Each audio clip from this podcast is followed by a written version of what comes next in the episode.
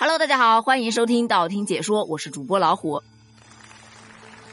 今天咱们来聊这样一个话题啊，就说在疫情发生的这两年时间里，如果你没有健康码，你会怎么样？如果是我的话，我觉得没有健康码，可能真的是门都出不了。而今天咱们要聊的这个事件，就是因为没有健康码出不了门，最终崩溃自首的逃犯。这个事件啊，还得从三年前说起。那是在二零一六年的九月到二零一八年的三月期间，有一位男士老五，先后集结了很多的人，以某投资管理有限公司为据点，非法占有为目的，用虚高借款的方式骗取、敲诈、勒索被害人的钱财。他当时真的是拉了身边很多的亲朋好友前来帮忙，这真的是把一个诈骗事件就做成了一个家族企业呀！你说这么有商业头脑，做什么不好，干嘛非得去干诈骗呢？这么多人一起来坑别人的钱，造成了一个相当恶劣的影响。在一八年的三月份呢，警方就正式立案了。当时派出所和刑侦大队还组成了专案组。由于案件的人物和财务关系非常的错综复杂，专案组的队友们是日以继夜的梳理案件，走访被害人，核查银行账户，收集证据。案件到此也是已经非常的清晰明了了，那就像影视剧当中说的那样，证据确凿了，不得开展抓捕行动了吗？而警方也确实是行动了，把他的亲朋好友基本上该抓的都给抓了。但是遗憾的是，主犯老五他察觉到了警方的动向，于是一个人逃离了杭州，不知去向，没有立刻抓到主犯，这成了办案组民警们最大的一个遗憾了。不得不说啊，这位老五同志，他的这个警觉性真的很强。他的手机在逃亡之前就已经扔掉了，而且后续也没有像乘坐公共交通工具的这种出行记录，这给抓捕带来非常大的难度。到这儿的时候，我就在想，这么高的反侦查意识，这人得是多聪明的一个人呢？这犯罪类的影视剧怕是没少看呢。你想，现在出门都是手机支付，他那个时候手机也扔了，是怎么做的无消费的呢？后来我想一下，他可能带着现金，但就算你带着现金，你那坐火车呀，坐这些公共交通工具，你不得需要身份证呢？是怎么样才能做到毫无头绪可查的呢？据我个人分析观察所得，他很有可能打的是黑车。来，赶紧把这一块也给查一下。虽然说查不到人，但案件的侦办人员没有放弃，他们多次去到老五的老家，试着从他的家人这里得到一些线索。包括每年的春节，也会到老五的家人那里去做工作，希望通过家人的感召，让他赶紧回来自首，而且还跟家人阐明了投案自首、主动退还被害人的钱财，只要能获得被害人的谅解，是可以减刑的。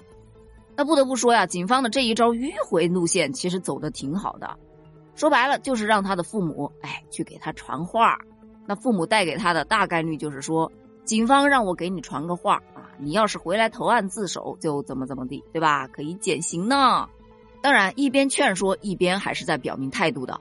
我们绝对不会停止对老五的追捕，也让他不要存在侥幸的心理。这个就叫做恩威并施，对吧？你还别说，这一招真的挺管用的。那在二零二一年的十二月初，老五的家里人和律师就开始频繁的来找侦办人员。开始主动的去了解投案自首的一些法律程序，而侦办人员也意识到，努力终究是会有所回报的。这一天终于要来了。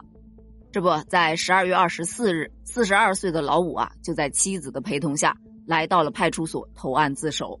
他来投案的时候，表情非常的平静，心里也很踏实。但是办案的民警却不敢认了。因为民警拿着三年前的资料照片和眼前的这个壮汉一对比，这三年前立案的时候，老五还是一名特别清瘦的、戴着眼镜的文质彬彬的男子，而现在居然发福成了一个大叔。这三年他到底经历了什么啊？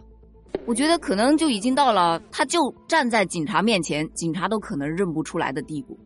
用那句网络用语叫什么？我就站在你面前，你看我有几分像从前。而老五只是苦笑着，这几年出不了门，自然就是这样了。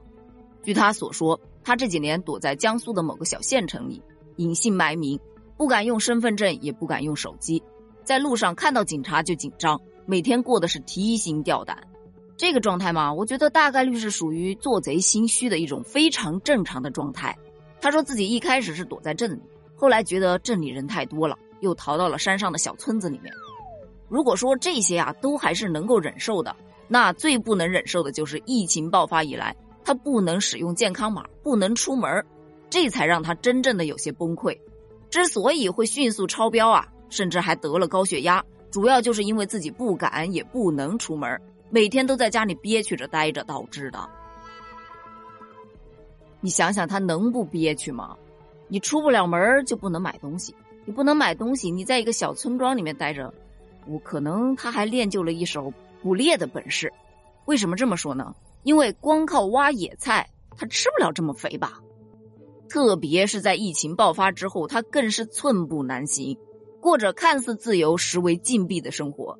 他内心也被这种未知的恐惧、不安折磨着，每天都夜不能寐。最终还是在家人的劝慰和自己的忏悔之下，选择了投案自首，换得了内心的安宁。确实是如此啊！你想想啊，他在外面也是被关在一方小天地里面，每天还要担惊受怕，吃了上顿没下顿的，晚上也不敢睡，生怕警察一下子就破门而入，可不得饱受煎熬吗？而投案自首就不一样了。老老实实在牢房里待着啊，踏踏实实的，最起码还能睡个安稳觉，所以我非常支持他的这个决定。目前呢，这位老五同志已经被公安机关给刑事拘留了，接下来等待他的自然是法律的制裁了。不过从这个事件当中可以得出，现在这个健康码啊，真的就跟身份证一样重要，甚至可以说呀，在很多地方健康码比身份证更重要。你比方说超市，你没有身份证，但你有健康码，你可以进去。但你没有健康码，只有身份证，你就不一定能进得去了。当然，也不光是超市，还有餐厅啊、游乐园啊，各种地方，对吧？那个商场啊，都一样。所以说句实在话，我已经不记得自己有多久没有用过身份证了。但是健康码几乎是天天都在用，而且随着这种大数据的逐步完善，像很多灰色地带的人和产业都会逐步的失去隐藏空间而曝光出来。这确实是属于意外收获了，就像网友说的那样，这起案件立功最大的是健康码。法网恢恢，疏而不漏，在疫情防控的大网之下，逃犯也无处可藏了。所以说呀，凡事都是有两面性的，要积极的对待。当然，还是希望疫情能够尽快的过去。那回到咱们前面的那个话题，你如果没有健康码，你会怎样呢？欢迎在评论区跟我一起探讨一下哦，咱们评论区见，拜拜。